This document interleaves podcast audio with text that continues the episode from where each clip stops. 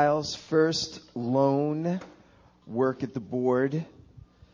So we're very privileged and fortunate that he's here tonight. Thanks, Kyle. You're supposed to be at the board, man. You, you're leaving me on edge. Can we get this a little more trebly? And let, it seems very echoish to me. Is it echoish to you? Okay. So it's so it's kind of hard for me to like really speak because it's just a little too hot for me.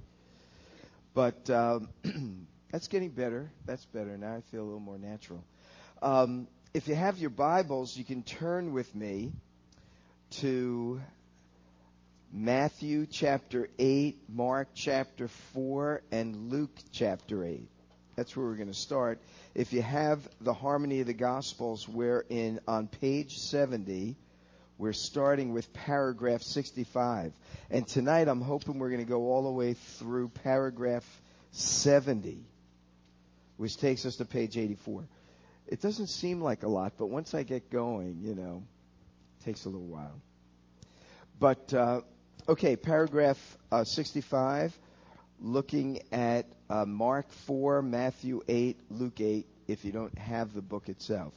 But let's pray a moment and then we'll get started. Father, we thank you for your goodness and kindness. We're grateful for Anna and Adam and their sharing your love in music. And we thank you, Father, for Scott and Kyle and their work on the board and for each and every one who's come this night. May you instruct us. May you guide us. May we learn more and more about Yeshua, our Messiah and Savior, this night. For we pray in his name. Amen. Now, if you look at Mark chapter 4, verse 35, it says that on that day, when evening was come, he said unto them, Let us go over onto the other side. Of course, on what day? Well, this is still the same day as paragraph 61, or going back to Matthew chapter 12, the day of Israel's national rejection of Yeshua the Messiah. This is the day when uh, Messiah had healed a man who was blind and mute, couldn't speak, did so according to the rabbinical expectations of what the Messiah would do.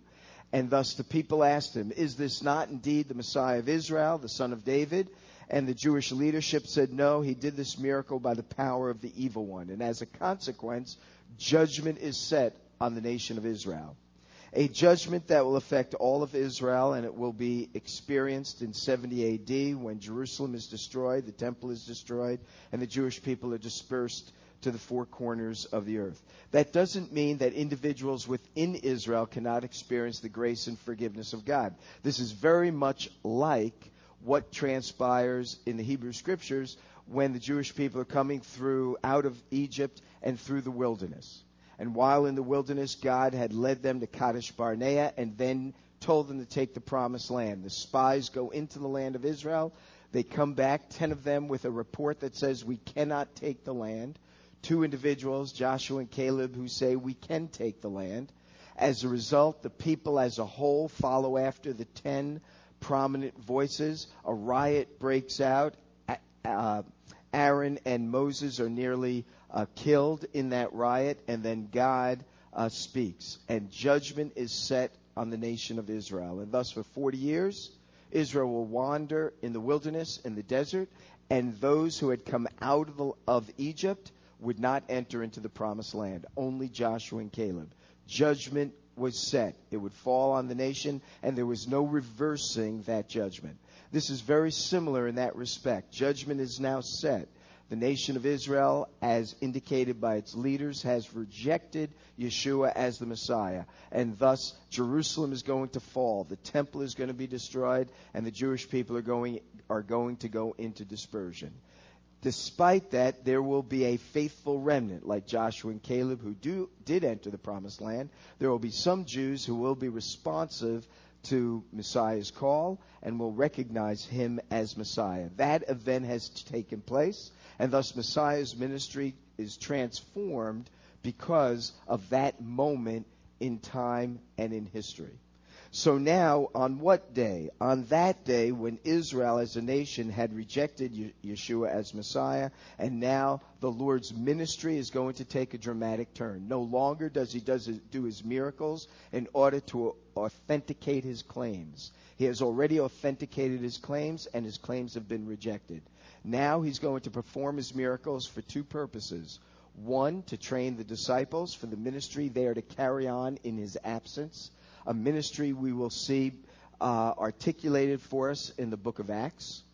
And secondly, he's going to perform his miracles on the basis of faith for those who come to him for personal benefit and healing. But you'll notice he'll only heal those who exhibit faith in him. Up to the time that Israel rejected Messiah, he performed miracles and people didn't even know who did it.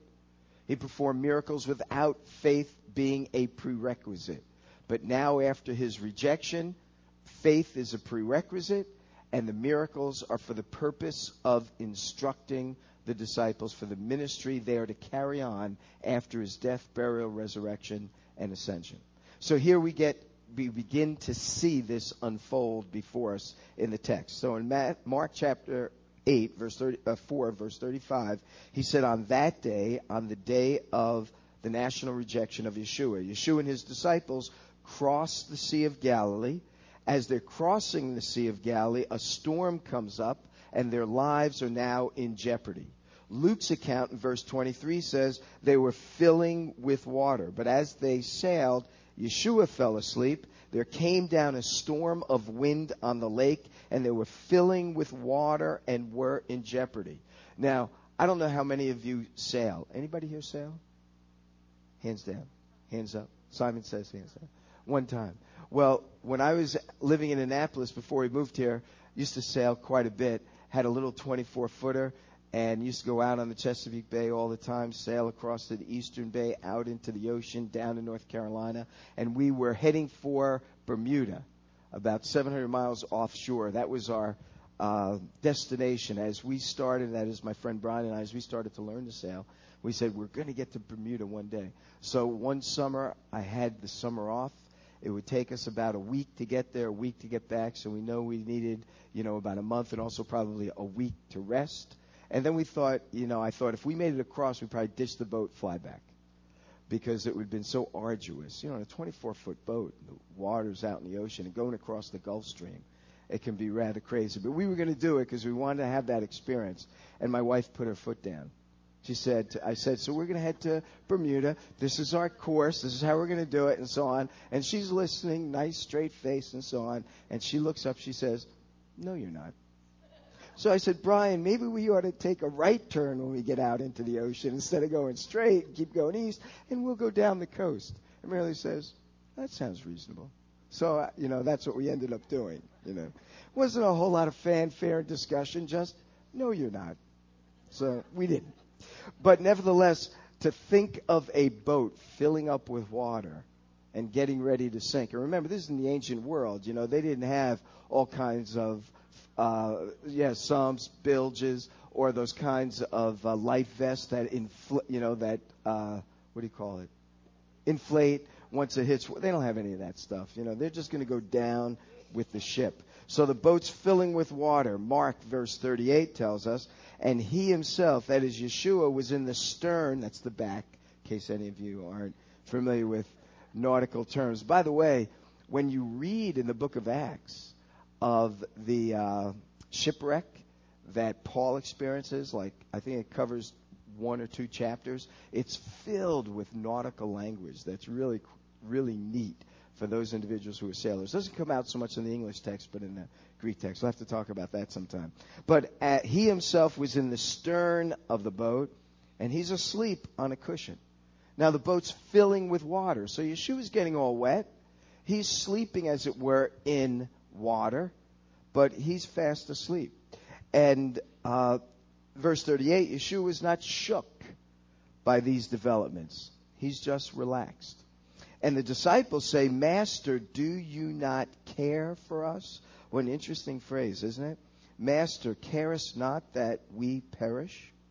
And with that, he awoke. Obviously, he did care uh, what was going on in their hearts and in their minds. And he awoke, and notice what he does. He rebuked the wind. The Greek word for rebuke means he muzzled the wind.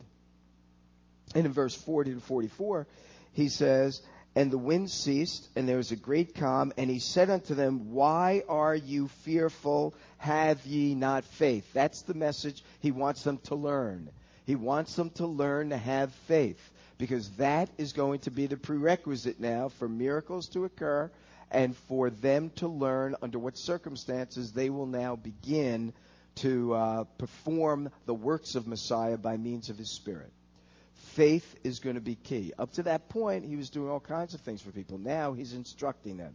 They need to learn to have faith in him. Now, in verse 40 44 he says why are you fearful and then look at verse 41 and they feared exceedingly if you look back at verse uh, 40 he says why are you fearful have you no faith and then in verse 44 and they feared exceedingly and said unto one another who then is this that even the wind and the sea obey him two different greek words for fearful in this text the first word in verse 40 means to be cowardly to be afraid. But the word in verse 41 means to be in awe. So in verse 40, when they say, Why are you afraid? Why are you cowardly? But then when they see what Yeshua did, in verse 41, they say, And they were in awe exceedingly. They were greatly awed by what had occurred, so much so that they asked the question, What kind of a man is this? In Matthew's account, he says, Why are you fear, fearful, O ye of little faith? He wants to teach them about faith. And then he rebuked the winds and the sea, and there was a great calm. If you look at Luke's account, verse 24, all three say the same thing. He awoke and he rebuked, he muzzled the sea. It was like he just contained it. You know, I walk my dogs uh, every day, about two miles, you know, on this loop that we have, and there are all kind of dogs that they encounter. Few of them do they like. Most of the uh, others of them they like and they're okay. Some are big, like a big yellow lab, but most of the dogs, whether big or small, they do not like these dogs, you know, that's around us. So I'm always walking them, and then when I see these other dogs coming, you know, I have to make a choice. Do I want to encounter this again, or do I just want to, you know, avoid it? So most of the time I just take them, I go out in the middle of the street, and I walk them over there, and they're pulling, and I'm, I'm bringing them in, and then I go back on my merry way, you know. Then I ran into this girl that was walking her dogs. I'm always meeting people. And what happened was, I'm walking the dogs. My dog, Dylan, he's my bigger cavalier. He, uh, he's walking beside me, and whenever a bicycle comes by, boom, he's uh, after it, you know. So this a girl that's seeing all this in the distance, she is watching. She's got a wonderful German Shepherd who's just sitting there at her side, you know, not moving an inch, barely breathing. You know, this dog is just obedient to the hilt. You don't want me to breathe? I'm not breathing. You know, just sitting there like a stone. And so I come up to them, and she says, Does your dog do that all the time? I said, Yeah, he does it all the time. I mean, every time there's a dog that goes by, boom, he's after it. She says, Well, you know, you're not walking your dog right. I said, Really? This is like the sixth dog I've had. I'm like twice your age, and I've been doing this a long, longer than you are. What do you mean I'm not walking my dog right? She said, Well, look, if you take the um, leash and make a loop, I said, make, make a loop. She said, just reach inside, make a loop. And she's showing me all this stuff. You put it around the head because right behind the ear, it's very sensitive. And you don't pull hard, but if you pull like this, they'll really obey. Now they're going crazy because of this German Shepherd, right? I'm like, I said, okay, you know, I'll do whatever you say. So I do this, and boom, they sit, you know. And she said, here, walk with us. And so now they're walking with this German Shepherd they've never met, and they're like good as gold. I said, this is awesome, you know. So then later I meet a couple that I know. And I said, you know, I met this girl. Her name's Stella. Oh, Stella, the dog whisperer of the community. I said, "Oh, you know Stella? Oh, yeah, she's always telling people what they should do, you know, and uh, don't listen to her because she doesn't know what she's talking about." I said, "Really? My dog's obeyed, you know." So the point is, by listening to Stella, I was able to muzzle these dogs. so that when they came to these, and now I decided I'm not walking out on the street. I'm just going for it, you know, and I'm going to just bring them in so that they learn to listen to me. They're getting better at it, but they're still not there yet. But the point is, you know, that he rebuked the sea. He just muzzled it, brought it in, and made it stop, controlled it without any kind of variation. That wind was not going to do whatever he did not want it to do. And so he didn't like yell at it. You know, some people look at it and say, yell at it, you know, rebuke this and it'll go. No, no. no. He controlled it and he muzzled it and he kept it from doing what he did not want it to do on this particular occasion, which was to cause more fear for the disciples that was raising their cowardliness, and he wants to raise their trust in him. So when he does this, they say, What kind of a man is this? The disciples learn that Yeshua is in control of even natural events. This miracle is for the training of the twelve. Now, note this the disciples, how the disciples contrast with the Pharisees, the leaders of that day. The Pharisees saw Yeshua perform the miracles of casting out this spirit, right? And they said he did this by the power of Beelzebub when the disciples see Yeshua control the wind, they say, This is one in whom we stand in awe. The very same word that is used in standing in awe of God Himself. They conclude, that is the Jewish leadership of Yeshua's day, they conclude what He's doing is by the power of the enemy. The disciples conclude, He must be God. you know, so those are the two different worlds that are in conflict. In paragraph 66, he demonstrates power over demons. Remember, this is revelation from Messiah to his disciples in view of his rejection. That's what's just occurred. And now in paragraph 66, Mark 5, Matthew 8, Luke 8, we're looking at his power over demons. By the way, this is the first detailed account of an extreme demonic state. Up to this point, we only read that a demon did this or a demon caused that, such as there was a demon that caused this man to be mute, he couldn't speak. But this is the first detailed account of an extreme demonic state. If you look at Matthew verses 2 to 5, it says, They came to the other side of the Sea of Galilee into the country of the Gerasenes, and when he was come out of the boat, straightway, immediately, there met him out of the tombs. Now think about how extreme this is. First of all, he's hanging out in a cemetery, a man with an unclean spirit who had his dwelling, he lived in the cemetery. No one could could any more bind him, couldn't control him. Not even with chains could they control him. Because he had been bound often with fetters and chains, and the chains were he was able to break, and the fetters broken in pieces, and no man had strength to tame him always, night and day, in the cemetery and in the mountains. He would cry out, he would cut himself with stones. And so this is a man that's under an extreme control of demonic powers, and Mark describes it in length. Given the fact that Mark does not give lengthy descriptions of much of anything, this must have struck Peter, because Mark is Peter's amanuensis or secretary. Mark is actually Peter's account as he saw it. This must have made an indelible impression on Peter and Mark as he's writing, primarily for the Romans, with very small, short uh, vignettes of information, must have been greatly uh, affected by this account because he gives a great deal of detail for this rather than any other uh, accounts that we have. So Yeshua and the disciples cross from the northwest side of the Sea of Galilee to the northeast side. And this side was Gentile territory. The Jewish territory in the first century went from the region of Bethsaida to Migdal, which is on the western side. From Tiberias up to the other side was the Gentile area. And so Yeshua is getting away from the Jewish crowds in order to teach his disciples. Now, in Mark verse 1, it says they came to the, to the country of the Gerasenes. In Matthew's account, verse 28, looking at Matthew 8, it says, into the country of the Gadarenes. And in Luke's account, it says that they arrived in the country of the Gerasenes. So some have said, see, there's a contradiction.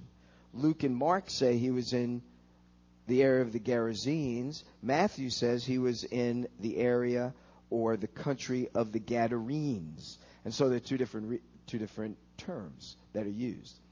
But when one understands the geography of the first century in the land of Israel, this is really all cleared up. First of all, the term Gerasenes refers to inhabitants of the city of Gergesa, which was a city in a region, and the region was known as Gadara, and thus, or I should, it was known as Gadara, and thus the, you would be referred to as a Gadarene if you came from this region. But if you came from the city of of Gergesa, you could be called a Gerasene. So one is making reference to he came from this region. The others are saying he came from this city, which is in this region. So there's no contradiction. Just one is making reference to the city, while one is two are making reference to the city, while one is making reference to the region in which the city was located. So um, that could be helpful to us. Gergesa was a city.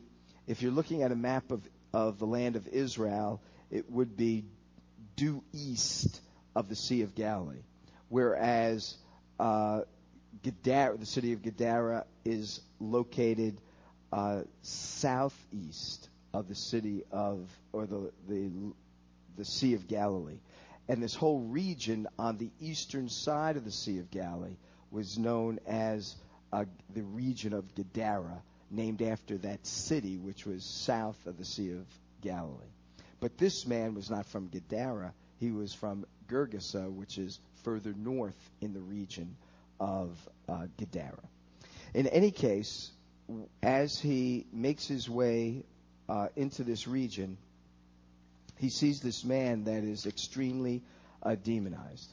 In Matthew's account, verse 29, it's interesting to note that the demons know who Yeshua is, and behold, they cried out, saying, What have we to do with you, thou Son of God? So they know who he is, and they also know what their future will be. Have you come here to torment us before our time? They would be tormented in the lake of fire, and Luke makes reference to this in verse 31. They entreated him that he would not command them to depart into the abyss.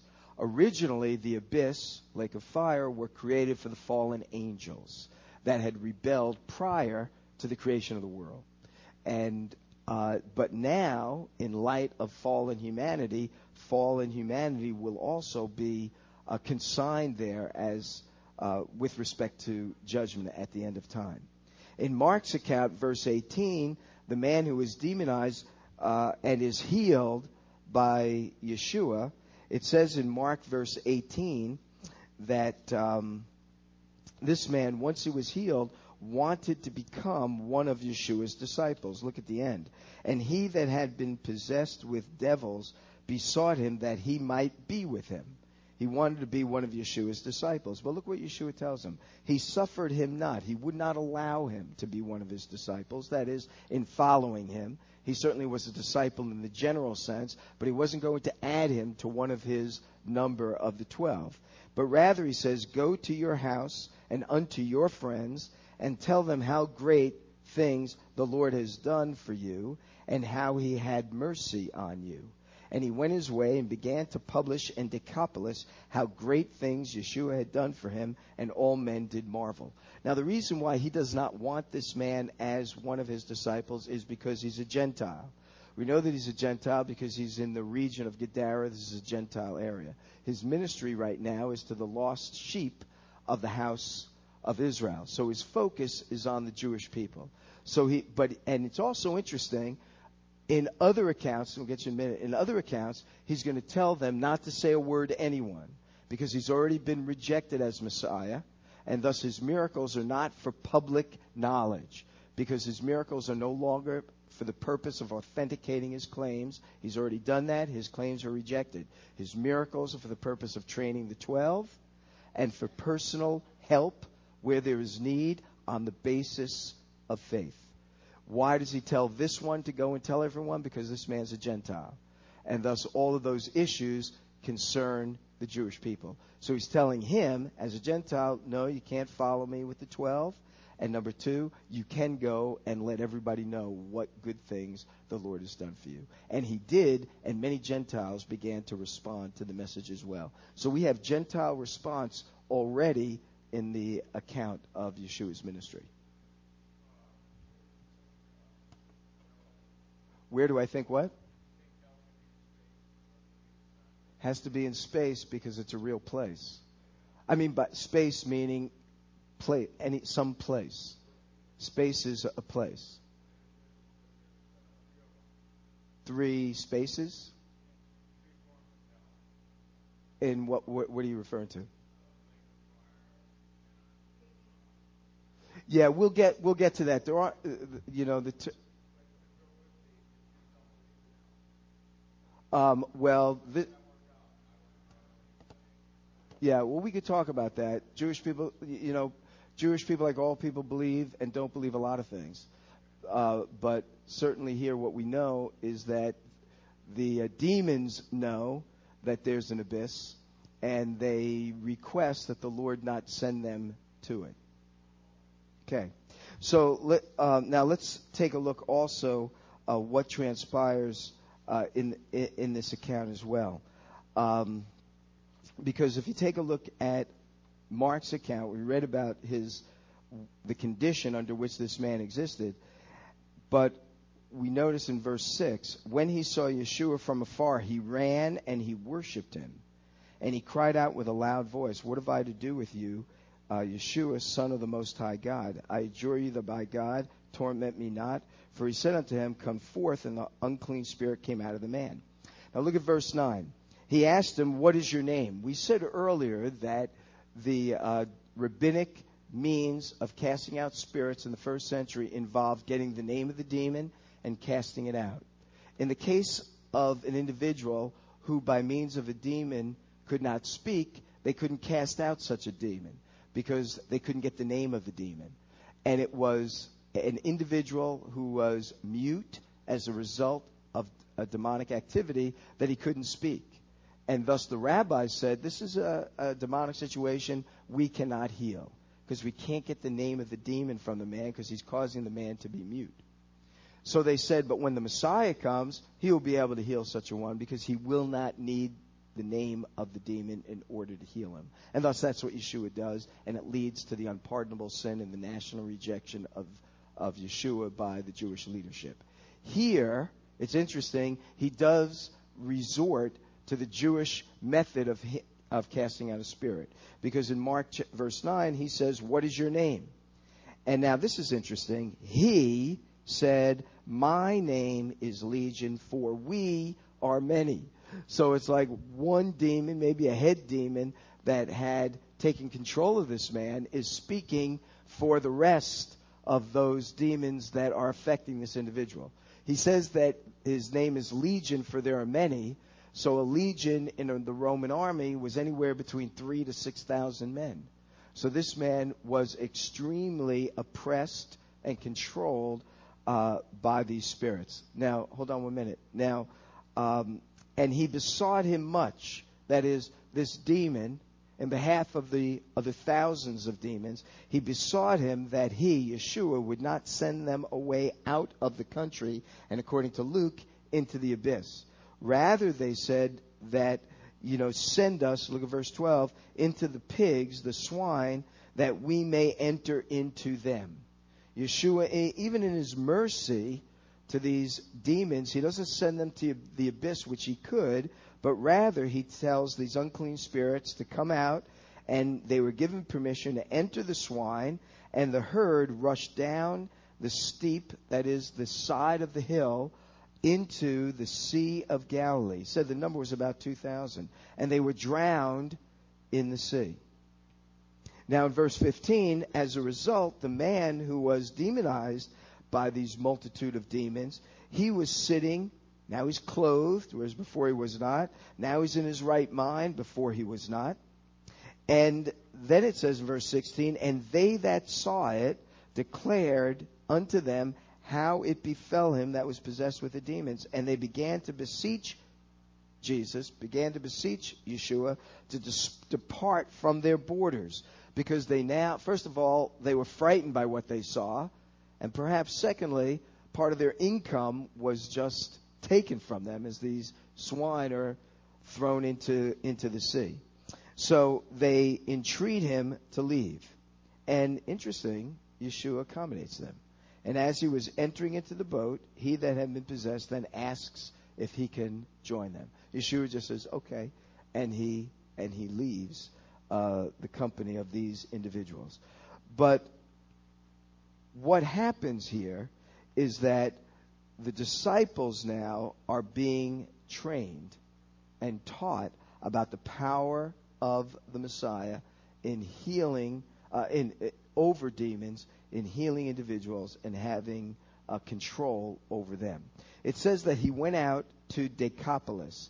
Decapolis was Deca, ten, Opolis, city. So this is, was an area of ten, ten Greek-speaking Gentile cities, none of which were on the west side of the Jordan River. All were on the east side where this man was located. So he told this man to go out, publish what has taken place, proclaim what has taken place. He does so among the cities of the Decapolis, among these Gentiles, and many of them are marveling at what they had heard. Mitch, you wanted to, to share something.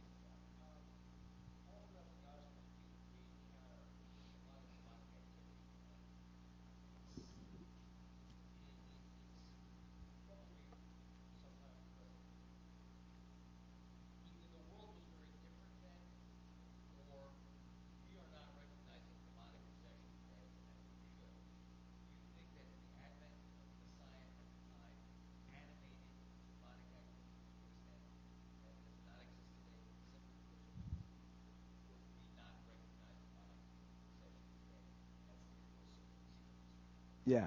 I think this has much to do with Messiah's presence. You know, because he's the Messiah of Israel. He is training the 12.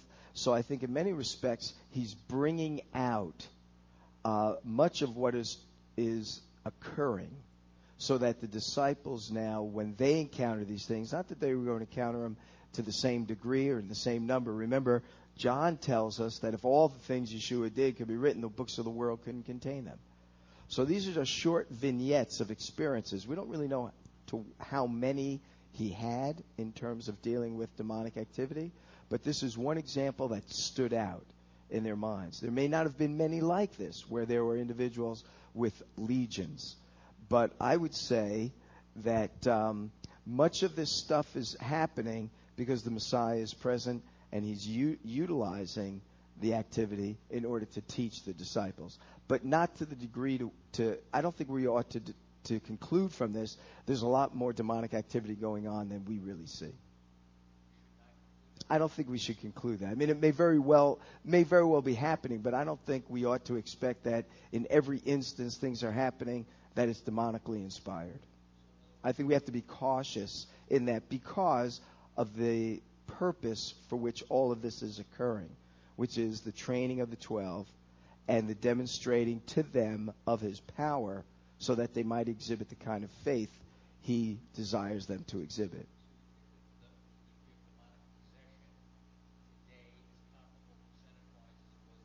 I don't I don't know if I could really answer that, but I would be cautious on the basis of these accounts to conclude that whenever we see things or often when we see them they are demonically charged.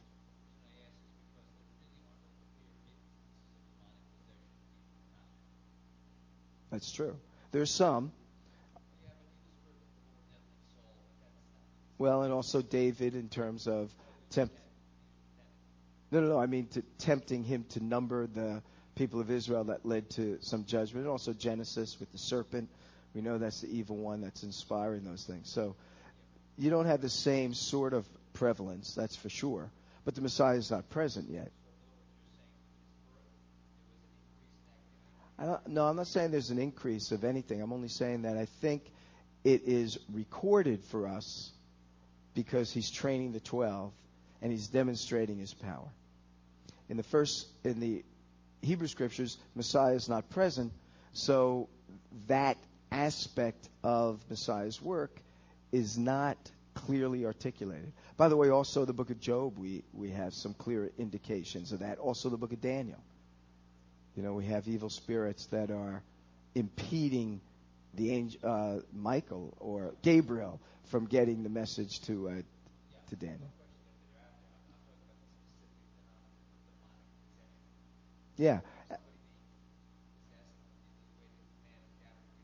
Yeah. Like I said, I think much of this has to do with Messiah's presence and his purpose in teaching, training, and demonstrating his power to encourage faith and trust in him. Now, if you take a look at uh, paragraph 67, which is, uh, we're looking at Mark 5, Matthew 9, and Luke chapter 8. We now see, we saw his power over nature, power over demons, power over disease and death. For the disciples, what they're about to encounter will be a lesson on Messiah's power. They're going to encounter uh, the, the resurrection of the daughter of Jairus, who was a ruler in the synagogue. For him, this is going to be a lesson of faith. For the disciples, it's going to be a lesson regarding Messiah's power.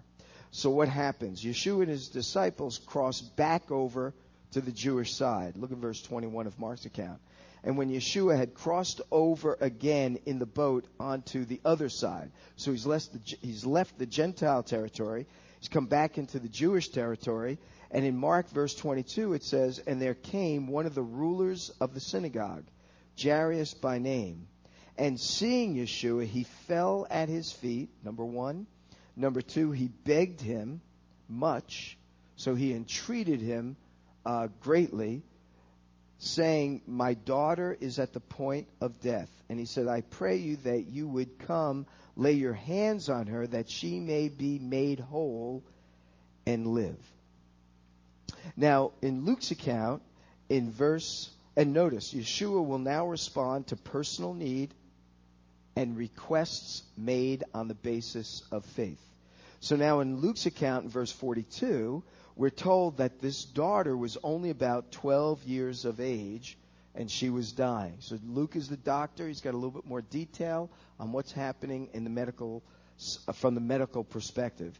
The daughter is 12. She's dying, and he her father has come to Yeshua and has begged him, fallen down on his knees before him, and begged him to come and heal uh, his daughter.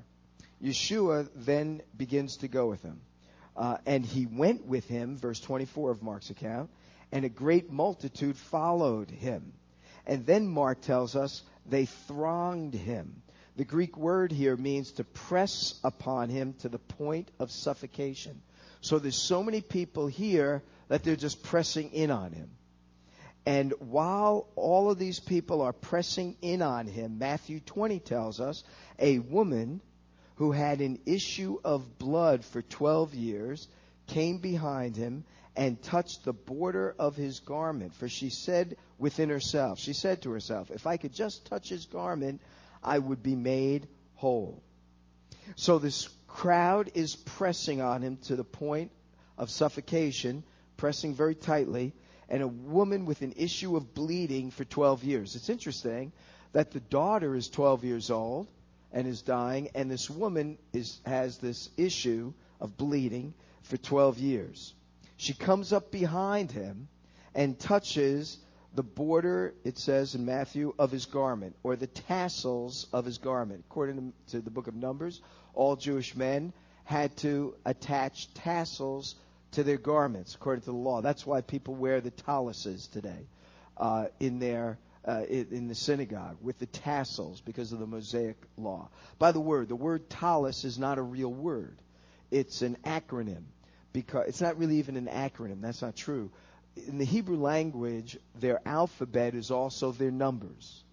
So if you take the letters of the Hebrew alphabet and you write the number 613, the letters you would use would be pronounced tallis. It would have the uh, Tuf, it would have the Lamed, it would have the um, uh, the Samik, and so it would be, uh, or it would have a Yod in there, the different letters, and it would add up to the number 613. Now, because you have these consonants, you can put vowels to it. There's no vowels in the Hebrew language. So you can put these vowels to it, and you can actually read a number. You can pronounce a number. So the, the number 613 took on this name, this word, tallis, because it represents, the tallis is meant to represent the Mosaic Law. And one of those 613 commandments of the Mosaic Law is the commandment to attach fringes to your garments. So the other day, as I was walking my dog, comes back to dog walking stories. There's a lot of Jewish people in my community, and so there's this Orthodox Jewish man, young guy, and uh, he had a kippah on, a yarmulke on, and he had what's known as the tzitzis. He didn't have a tallis. That's a shawl that's usually worn outside. You see that when Jewish men are at the Western Wall. Sometimes they put it over their heads, sometimes just over their shoulders. But during the day, Orthodox Jews, knowing that they have to wear tallises or tassels throughout the day, they actually have a garment with, a ta- with tassels on it that they wear underneath their shirt. So something like a t-shirt has these tassels attached. And so as to demonstrate to everyone that they are fulfilling the law, they generally put this on underneath their outer shirt and then they take the tassels and they put them outside their waists, out, you know, so that you see it's hanging there. So it's like a little thing they have underneath. And as he was walking by and I'm looking at him, he was uh, praying or whatever he was doing, I was thinking that by wearing that garment with the tassels attached to it, he was in reality breaking the law, not fulfilling it, even though he thought he was fulfilling it. Because the law doesn't say make a garment with tassels on it. The law says attach tassels to your garments. But the rabbis argue so as not to have to put tassels on your garments, we'll put tassels on a garment that we would wear underneath our garments. And it reminded what Yeshua said that you break God's law by your traditions. And so this man would think, I'm fulfilling the law by doing this, when in reality, he was breaking the law while thinking he was fulfilling it. And it's those kinds of things that uh, can uh, cause great havoc in terms of understanding what the law is really telling us and expecting of us. So in any case, Yeshua had the tassels on his garment, not a tallis or a garment with tassels. It said it was on the borders of his garment. And as he's and of course, Yeshua fulfilled all the law, so he had to have these tassels. As she's holding the tassel, she expected that he would be healed. She would be healed. And she was healed. And now here's the interesting thing. By the way, this issue of blood, according to Leviticus chapter 15 and other passages, chapters 18, rendered her permanently unclean, or at least until the point at which her issue of blood was resolved. But she had it for 12 years, so it didn't look like that was going to happen anytime soon. So Yeshua really not only healed her, but now rendered her clean. She could go into the temple. She could worship uh, in a way that she hadn't been able to before. By the way, Matthew's account, verse 26, as they talk about the women, we find that the issue of blood was not her only problem. If you look at verse 26, uh, that's the wrong. That's not true. Um,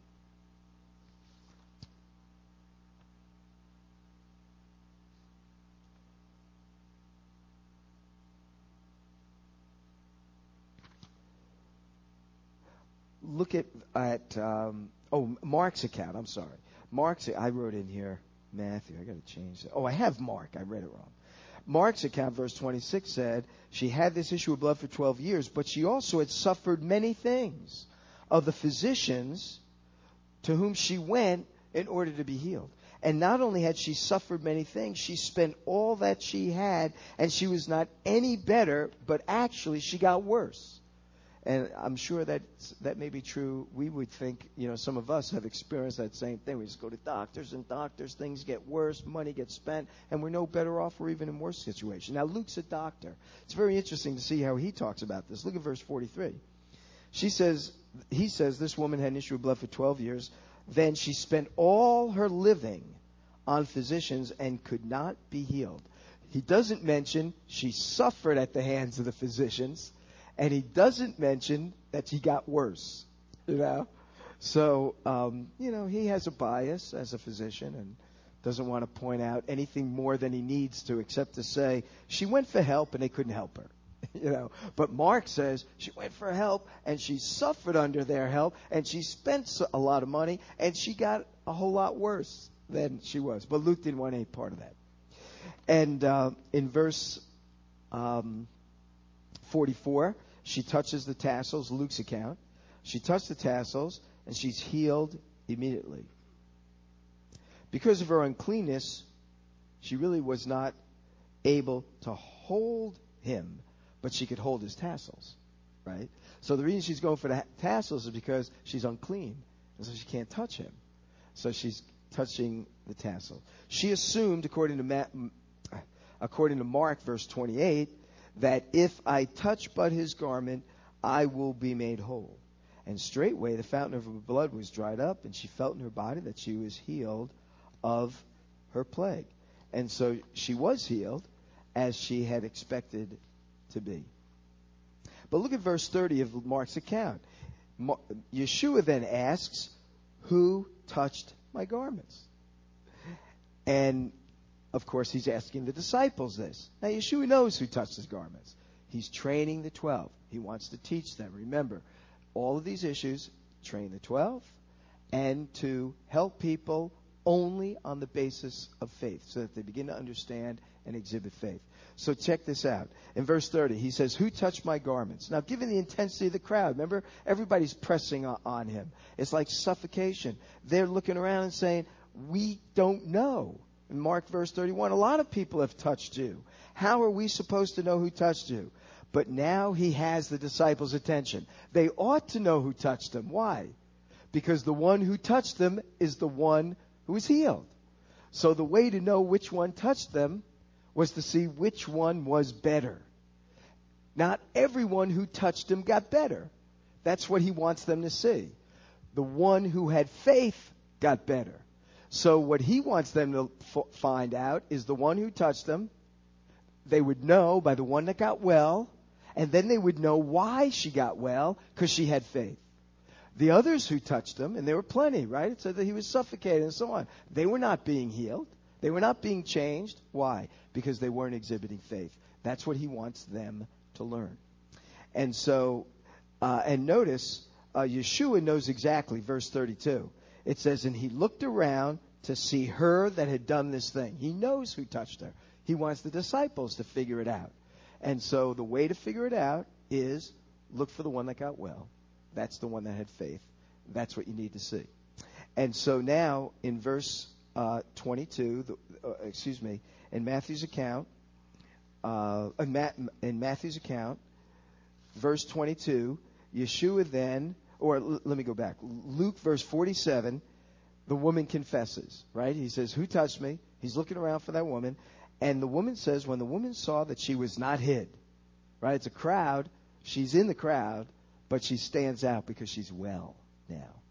And was not hid. She came trembling and falling down before him, declared in the presence of all the people, all the people, this is a person of faith now, for what cause she touched them and how she was healed immediately. And look at Yeshua's statement Daughter, your faith has made you whole. That's the lesson that he wants to teach his disciples. The need to exhibit faith, the need to uh, instigate faith in others so that they might experience the healing touch of the Lord. By the way, this is, you know, I'm just thinking about this. This is what I've been preaching on Sunday morning, right? Looking at Paul's account. We are justified by grace through faith.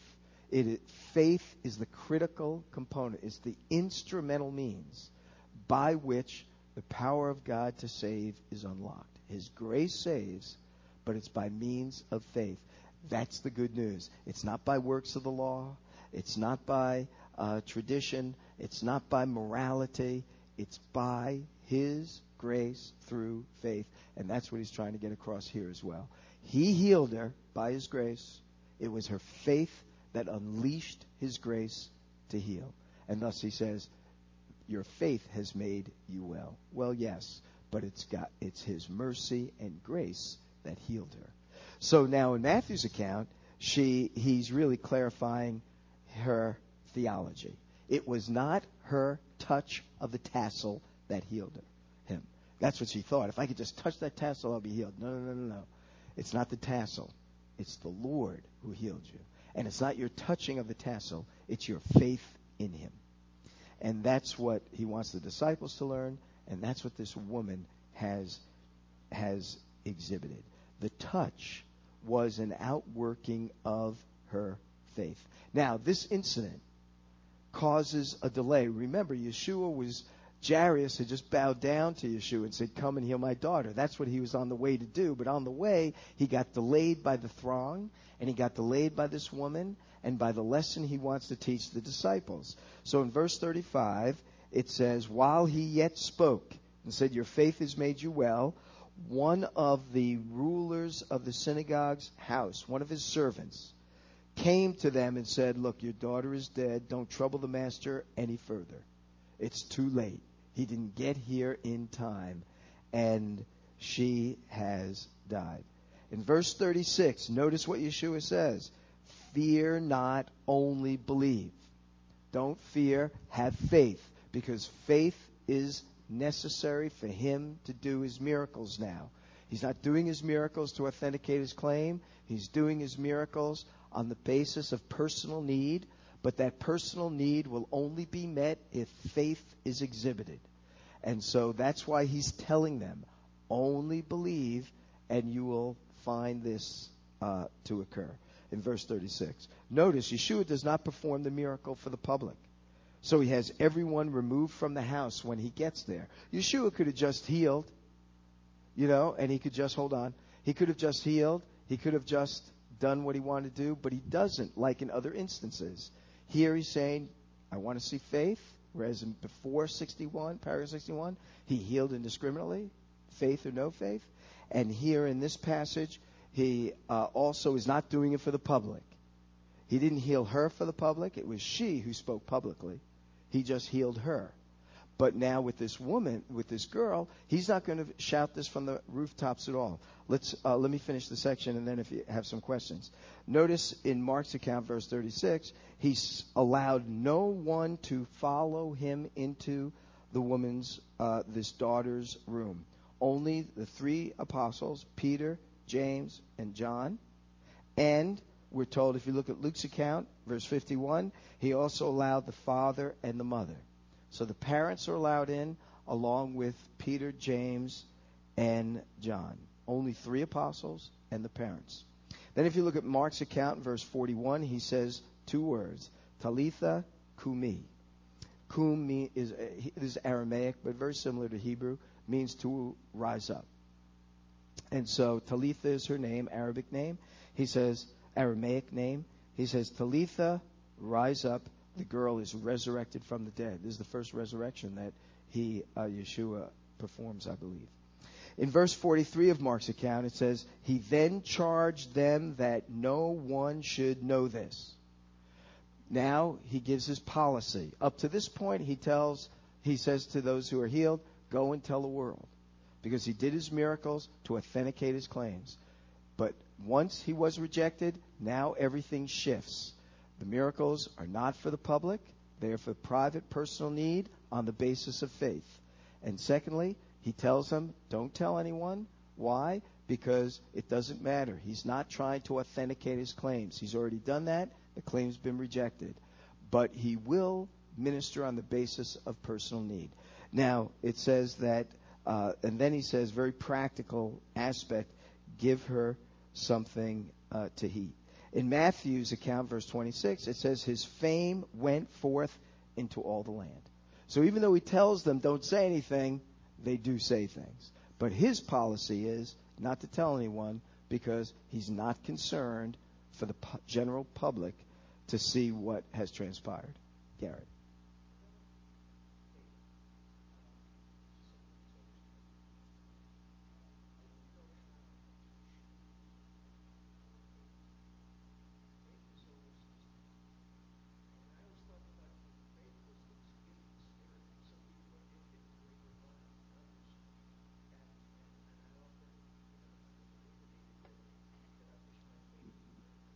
Mm-hmm.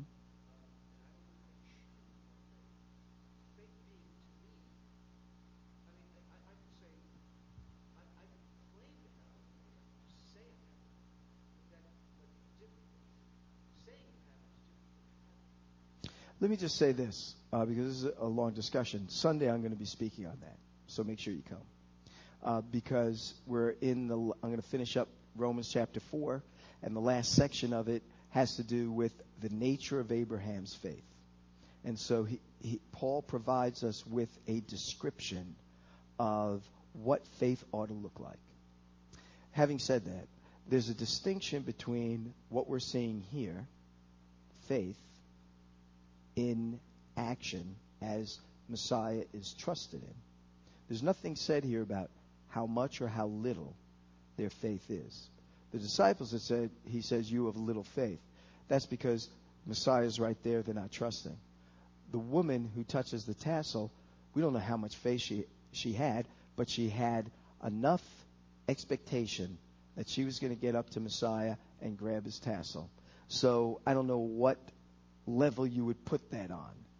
But it, and it was also an act of desperation. She had this issue of blood for 12 years.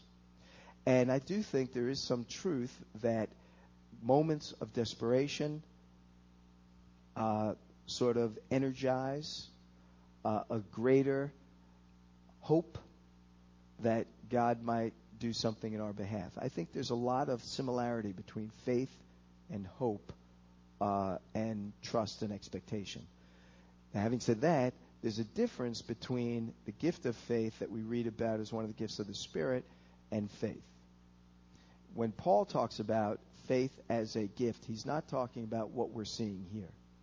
Here, these are individuals that are willing to trust Messiah enough, whatever that means, however you want to quantify that, enough to go to him for healing and to believe that he'll make that difference.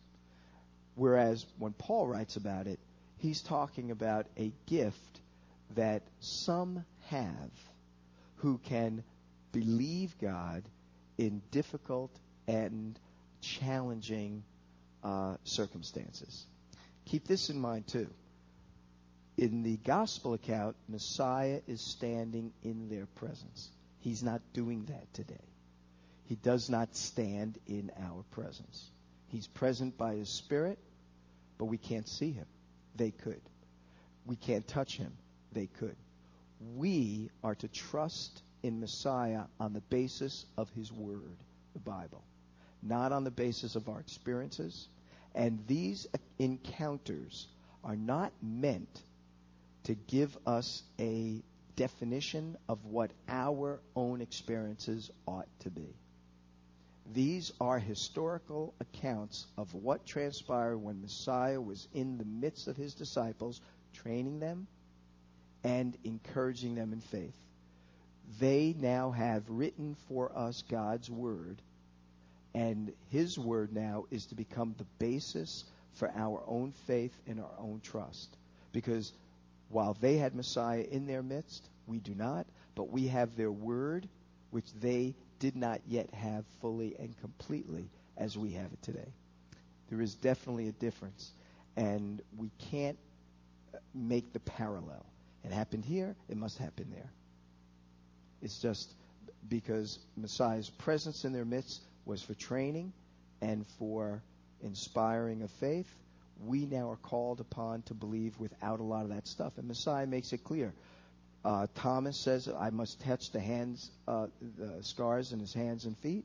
Messiah shows up and he says, But more blessed are those who believe and do not see. That's exactly the, that's the point I guess I'm trying to make. That's exactly the issue. These individuals had sight that we do not have. And thus, our trust in him, as little or as great as it might be, he says, is more blessed because we don't have as much privilege. Uh, if that's helpful. But come Sunday, because I'm going to talk more about uh, the nature of faith. It's interesting that Yeshua himself says, if you have faith as a mustard seed, he never encourages people to pray for more faith. In fact, the disciples even say, I believe, help my unbelief.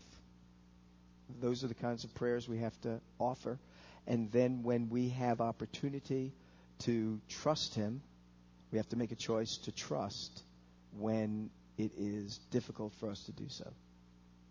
And I'm going to talk about that with regard to Abraham because he said, uh, uh, it's a very interesting phrase, something like, uh, with, uh, what is the phrase he says? Uh, against all hope, he had hope in God's promise. Which means to say, when it appeared as if it was an impossibility, he believed it could happen. How much faith does that take? I don't know if you can quantify it. You either believe or you don't. Let me move on, uh, if I can. In paragraph 68, he demonstrates, he's demonstrated power over uh, nature, power over demons, power over disease. And now in paragraph 68, Mark, uh, excuse me, paragraph 68, Matthew chapter 9, he shows power over blindness. As Yeshua continues his ministry and as he's moving from one place to another, two blind men follow him. Matthew 27. As Yeshua passed by from there, two blind men followed him, crying out and saying, Have mercy on us, son of David. And when he was coming to the house, the blind man, men came to him, and Yeshua said unto them, Believe, do you believe that I'm able to do this? They said unto him, Yes, Lord. Then he touched their eyes, saying, According to your faith, there's the issue again, be it done unto you. And their eyes were opened. Notice when they cry out for Yeshua to have mercy on them, calling him the Son of David, which is a messianic title, so they're asking him to heal on the basis of his messianic character. Yeshua does nothing. And the reason is because he's been rejected as Israel's Messiah. So if we come to him now on the basis of his messiahship, on the basis of his fulfillment of those promises, he won't do anything. Because he's no longer demonstrating himself as Messiah. He's already done that. He's been rejected nationally. He will act Messiah like, but if you come to him on the basis of his messianic claims, he ignores them. And that's because he no longer is doing his miracles on the basis of his messianic expectations. Those are already rejected. But if they exhibit personal faith, then he will. And notice that Yeshua nurtures that faith in them. He doesn't just say, well, you know, you're calling upon me as the Messiah. I've been rejecting the Messiah. I'm sorry, you know. No, he encourages them to exhibit personal faith in him. And so, um, so when they come into the house, now their need becomes a private matter, not a public matter that has to do with uh, the entire nation. And Yeshua asks them about their faith. Do you believe I'm able to do this? He never asks this question prior to paragraph 61. He's never recorded as asking anything about the individual's faith prior to the national rejection. But now, after it, he's always doing that. Do you believe? Your faith has made you whole. Why do you lack faith? Just trust. He says the same thing here. And it's interesting. Once he asks them, Do you believe this? They respond, they don't respond, Yes, O son of David. They got the drift because now they say, Yes, Lord. Now, on the basis of his character as, uh, as God in the flesh and as uh, the promised one, and they're exhibiting faith in him, he heals them according to their faith. Matthew, verse 30, certainly exhibits this new policy that's introduced. He strictly charges them, verse 30, 31, see that no man knows it. Again, he tells them not to say anything because the miracle is not to demonstrate who he is. It's only for their own personal need based on faith. Now, like this woman, they too spread abroad what he has done, and his fame continues to grow. In, in uh, paragraph 69, we have his final rejection in Nazareth. Someone have the time? Okay. Are we hanging in there? Are we still doing okay? Okay. If we look at paragraph 69, we have his, uh, re- he enters into Nazareth, and we have his final rejection. In paragraph 39, Yeshua was initially rejected in Nazareth, and they wanted to th- throw him off the cliff. In paragraph 69, his final rejection in Nazareth occurs. He enters the city. Look at Matthew, uh, verse 55. It says, uh, and he taught them in their synagogues, um, but uh, and insomuch as they were astonished, and he says, whence or from where has this man such wisdom and mighty works? In verse 55, we learn now for the first time that his father Joseph was a carpenter. Is not this the carpenter's son? Some have argued that it's possible that the term here can be stonemason. That's possible as well. Maybe there's some uh, greater legitimacy seeing him as a stonemason. Not a lot of trees in Israel, and a lot of things are made out of stone. So it's possible that he wasn't a carpenter in the woodworking sense of the word. Perhaps stonemason might be uh, more accurate, but he could have been a woodworker uh, also. It's just a you know, it's a possibility. And then we learn in Mark's account, verse three, not only was um, was Joseph, Yeshua's father, a carpenter, but verse three says that Yeshua himself was a carpenter. Uh, is not this the carpenter? And the other one says, Is not this the carpenter's son? So he followed in his stepfather's, adopting adoptive father's uh, trade. We also learn that Yeshua had four half brothers. He had a brother that was named James or Yaakov, Jacob. He had a brother whose name is Joseph, which is Joseph. He had a brother named Judas, which is Judah. And he had a brother named Simeon or Simon. And we know that he had at least two half sisters, because in verse 3 it says, Are, are not his sisters, plural, here with us as well? So they, Joseph and Mary had at least six other children after, uh, after the birth of Yeshua.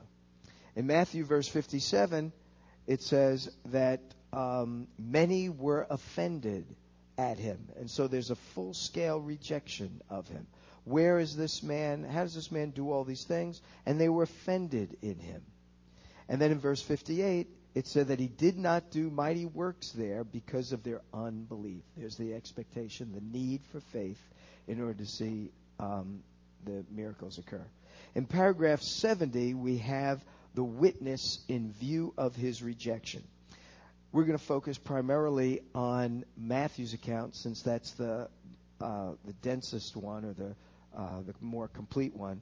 So if you look, first of all, however, in Mark chapter 6, verse 7, we learn that when Yeshua sent out his disciples in light of his rejection, they're going to be witnesses of him. We find that according to Mark's account, he sends them out by two. He began to send them forth two by two, and he gave them authority uh, over unclean spirits, and he charged them. In Matthew's account, we find his threefold ministry. Look at verse 35, Matthew chapter 9. It says, First of all, he taught in their synagogues. The disciples then went out teaching in their synagogues. That's what his Yeshua's ministry was as well.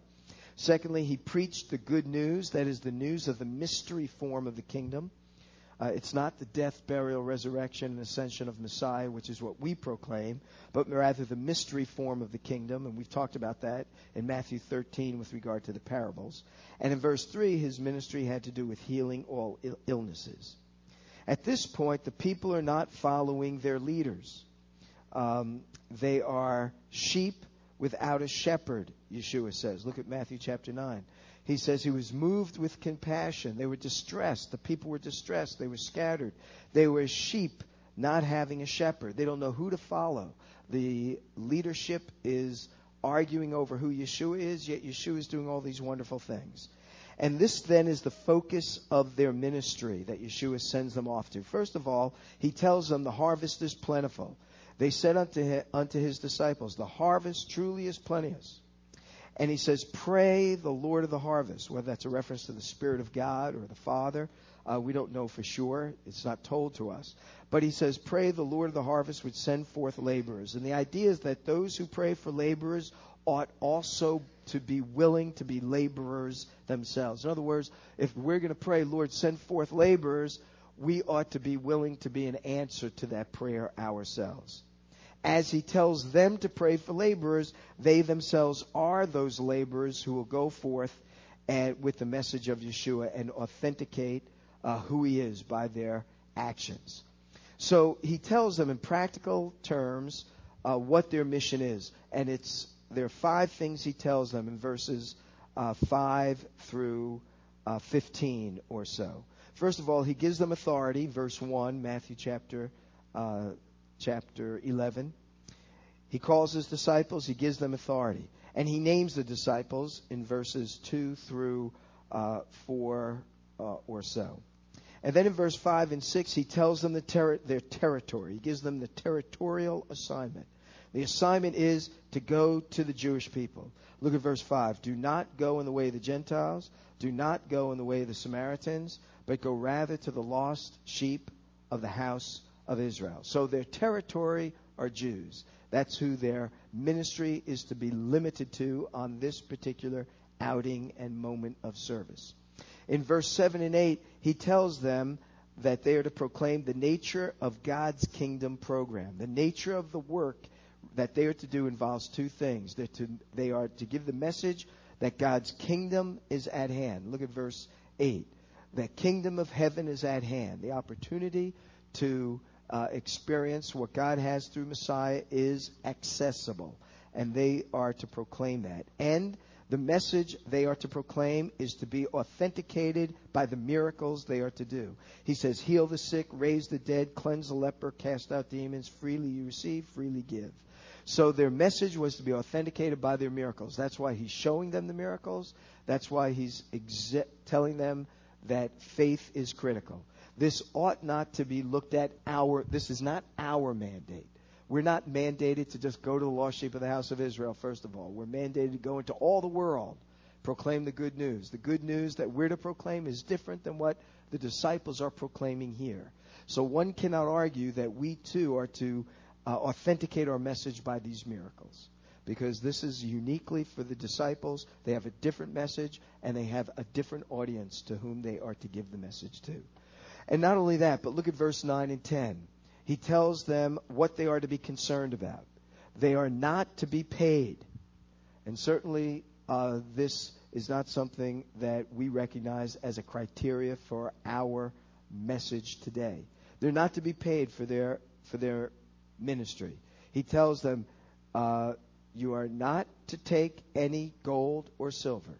You're not to take any brass in your purses. You're not to have any wallet for your journey. He's trying to teach them trust in Him to provide for their needs. Remember, this is a training exercise. Learn faith, do these miracles to authenticate your message. Trust me to provide for your needs. He tells, in Matthew's account, it says, only take a uh, staff. Uh, in verse 9 and 10 he says, uh, let's see, uh, for the, uh, he says, no shoes, no staff, right?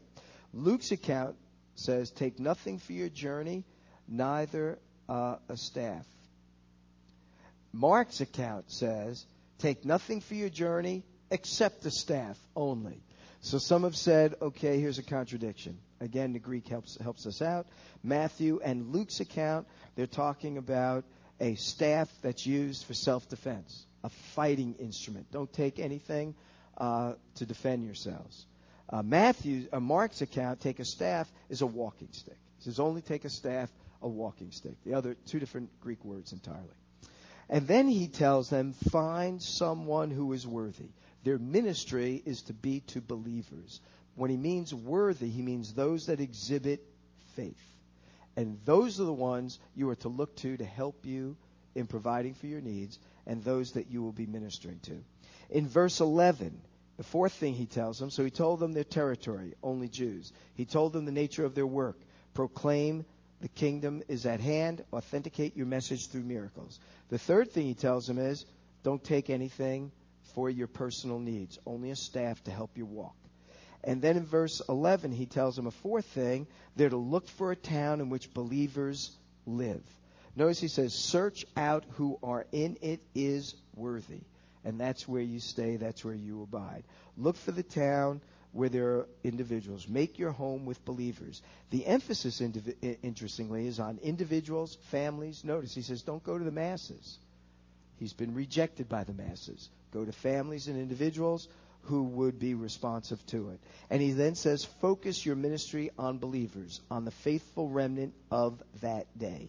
And then lastly, in Mark's account, verses 14 and uh, 15, or Matthew's account, 14 and 15, he tells them to shake off the dust of your feet, which is a sign that judgment then will be their lot. Judgment will come upon that city, but the worthy ones in that city will be spared.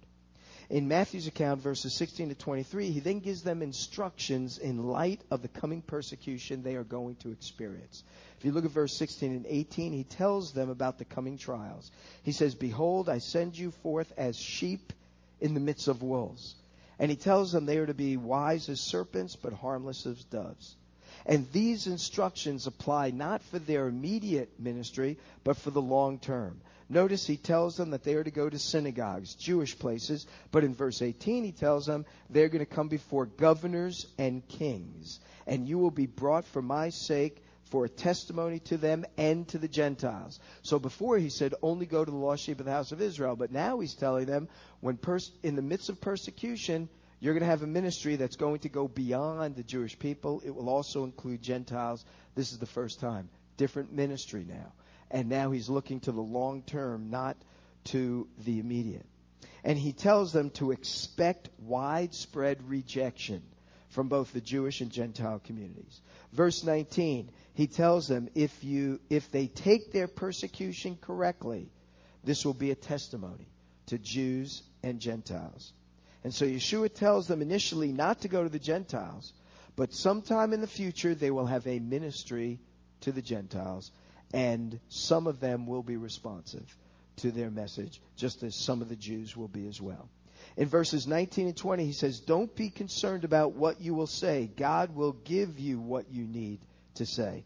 Now, he's not saying in this, in this passage, listen, if you're going to do a Bible study, you don't need to prepare. God is going to give you the words. What he's telling them is when you, as disciples, go and spread the word and you're brought before courts of law for uh, proclaiming the name of the Messiah whom we have rejected, brought before the Sanhedrin, brought before councils, don't worry about what you will need to say.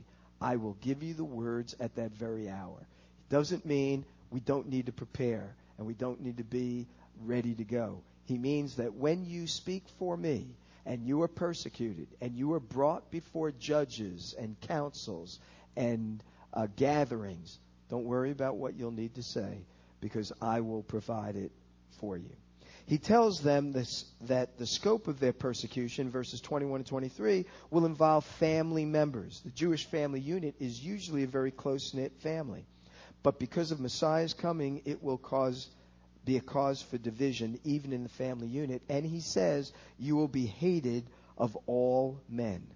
And he says this is going to go on until, look at verse 23, until you've gone through, through Israel till the Son of Man comes. By the Son of Man comes, I don't think he's speaking of the second coming. Can't get into all of it tonight. But I think he's talking about the triumphal entry which will lead to his death. During your ministry that I'm appointing you to, you will be hounded, you're going to be hated, you're going to be stoned, you're not going to be accepted, and this is going to go on even until the point at which I uh, go to my own demise and go to the cross, until the Son of Man comes in the triumphal entry, and then to my death as well. He tells them uh, that in verses uh, in verse 20, 24 he gives them further instruction in view not only of the persecution, but of their rejection. Verses 24 and 24, he says, Expect to be rejected on the same basis as Messiah was. They said of Messiah, he had a demon. They're going to say the same thing about you, he says to his disciples. A disciple is not above his master, nor a servant above his Lord. If they called the master of the house Beelzebub, how much more shall they call them of his household? They said that Messiah did the miracle of healing the man who couldn't speak by the power of Beelzebub. So he tells them, You too will be rejected on the same basis I was. They will say, You have a demon. You're out of your mind. You don't know what you're talking about. Verses 26 and 27, he says, Do not fear persecution. There's only one person to fear. That is God.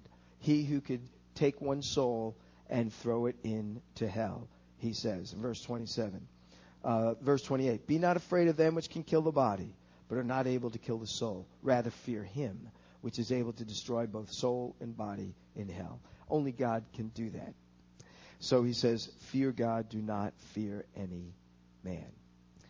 Then he says in um, verses, uh, in verse 30, 32, he says, Everyone in that generation must then make a choice. Verse 32. Everyone, therefore, who confesses me before men, I will confess before my Father. But whoever will deny me, I will deny him before my Father. In that generation, to those people the disciples go, they're going to have to make a choice. If they affirm the Lord here on earth, he will affirm them in heaven. If they deny him here on earth, he will deny them uh, in heaven. And so in verse 34 through 39, he then speaks of the results of this rejection. In verse 34, he said, Messiah came initially to offer the peacefulness of the messianic kingdom. Verse 34, think not that I came to send peace on the earth. I came initially to send peace on the earth through the messianic kingdom, but it's been rejected. And therefore, initially, he came to offer the peacefulness of the messianic kingdom, but since he was rejected, that offer is off the table. It's no longer available. Think not that I came to send peace. I came not to send peace, but a sword. By sword, he means that which will cause division and disunity. A man will be at variance against his father, a daughter against his mother, the daughter in law against his mother in law. A man's foes shall be they of his own household. Division is going to occur in, among the nation of Israel. There will be those that will embrace Messiah and follow him. There will be those who will reject him, and there is going to be antagonism between these two entities. Nevertheless, he says, the way to find your life is to lose it. He says in verse 39, He that finds his life shall lose it, and he that loses his life for my sake shall find it. We have to be willing to suffer for our Lord. Further, the last two things he says, verse 40 to 42, he then tells that there are rewards for individuals who accept him rather than reject him. Whatever we do to further the work of the Lord, he says, will be rewarded. He that receives you receives me, and he that receives me receives him that sent me. He that receives a prophet in the name of a prophet will receive a prophet's reward. He that receives a righteous man in the name of a righteous man will receive a righteous man's reward. Whoever even gives a drink unto one of these little ones a cup of water only in the name of a disciple, verily I say unto you, he will in no wise lose his reward. No matter how great one's ministry and service may be or how small, whether it is serving a cup of water or doing something rather uh, miraculous. No one will lose their reward who seek to further the work of the Lord and to serve him. Final word in Matthew, in this section, Matthew chapter 11, uh, verse 1. He then has the fulfillment of this. He says that, uh, and they went out, verse 12 of Mark's account, they preached that men should repent. Notice they gave a word of repentance. Repentance means to change one's mind. And their message was that the Jewish people needed to change their minds about Yeshua. AD 70 is inevitable. Judgment will fall. The unpardonable sin has been committed, and the re- national rejection of Messiah by Israel has occurred. It is inevitable. However, individuals, though they may not be able to avert that moment of judgment, can receive eternal life. And so the disciples go out saying, Repent. They cast out many demons, demonstrating and authenticating their message. And Matthew's account says they then departed to teach and preach in their cities. And Luke tells us that they preached the good news, they healed everywhere. So next week, what we'll do is we'll pick up with uh, section uh, 71, which is, I wanted to complete that. It's kind of a neat section on the death of John, uh, the death of the herald. That concludes uh, this major section of the life of Messiah. And then we move into a segment in which there is focus on the special training of the 12 in and around uh, the cities of Galilee. Adam.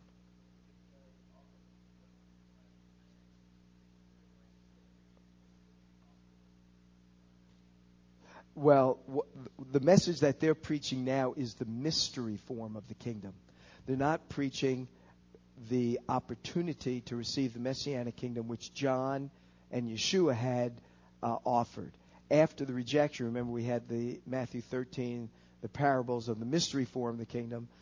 That is what they're now offering to the people faith in Messiah and the, the kind of kingdom that will emerge as a result of his death, burial, resurrection, and ascension, not the result of his establishing the kingdom.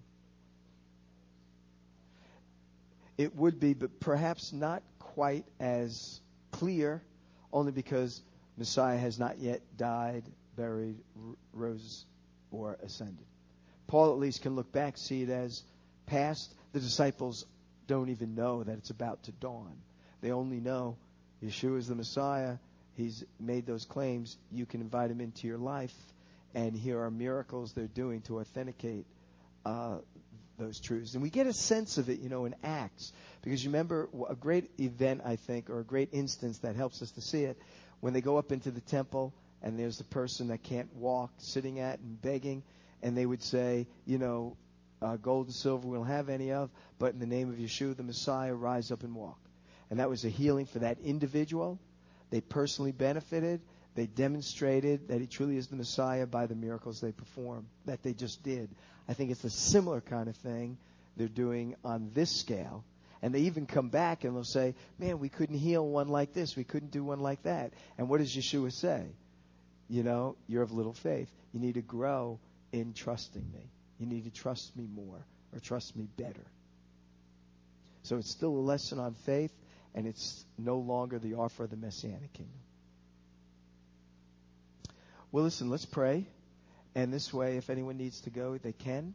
And if you have any further questions, we can uh, take them as well for a little bit. Father, we thank you for your goodness and kindness t- tonight.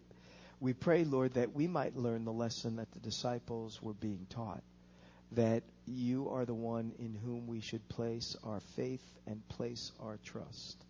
May we do so completely, not looking to hear special voices telling us to do this, that, or the other, but rather studying your word and being responsive to the truths that are found in your scripture. May we be ones that are devoted to the word of God that you have entrusted to us. And may we do our best by the power of your Spirit to be responsive to its leading and its directing. For we pray in Yeshua's name. Amen. Okay, cut. And if there's uh, if there's uh, any questions, I'm happy to entertain them if you like. And if you need to go, please just you know just take off and do your thing as it were. Where are you going, Ann? okay. Okay. I'm just kidding. I'm just kidding. Just kidding. Mitch. Oh, oh hold on. What, what was your name again? Melanie? Say again? Oh, Melvina. Okay. repentance means to change your mind. Conversion means to go in another direction. Repentance, when you repent, you're changing your mind about what just happened. Repent of doing this. You're now saying it was okay. Now you're saying, I changed my mind about that. It was not okay. It was wrong. Now to go in another direction is to convert. And so now you act differently than you may have acted before. Oh, Clint.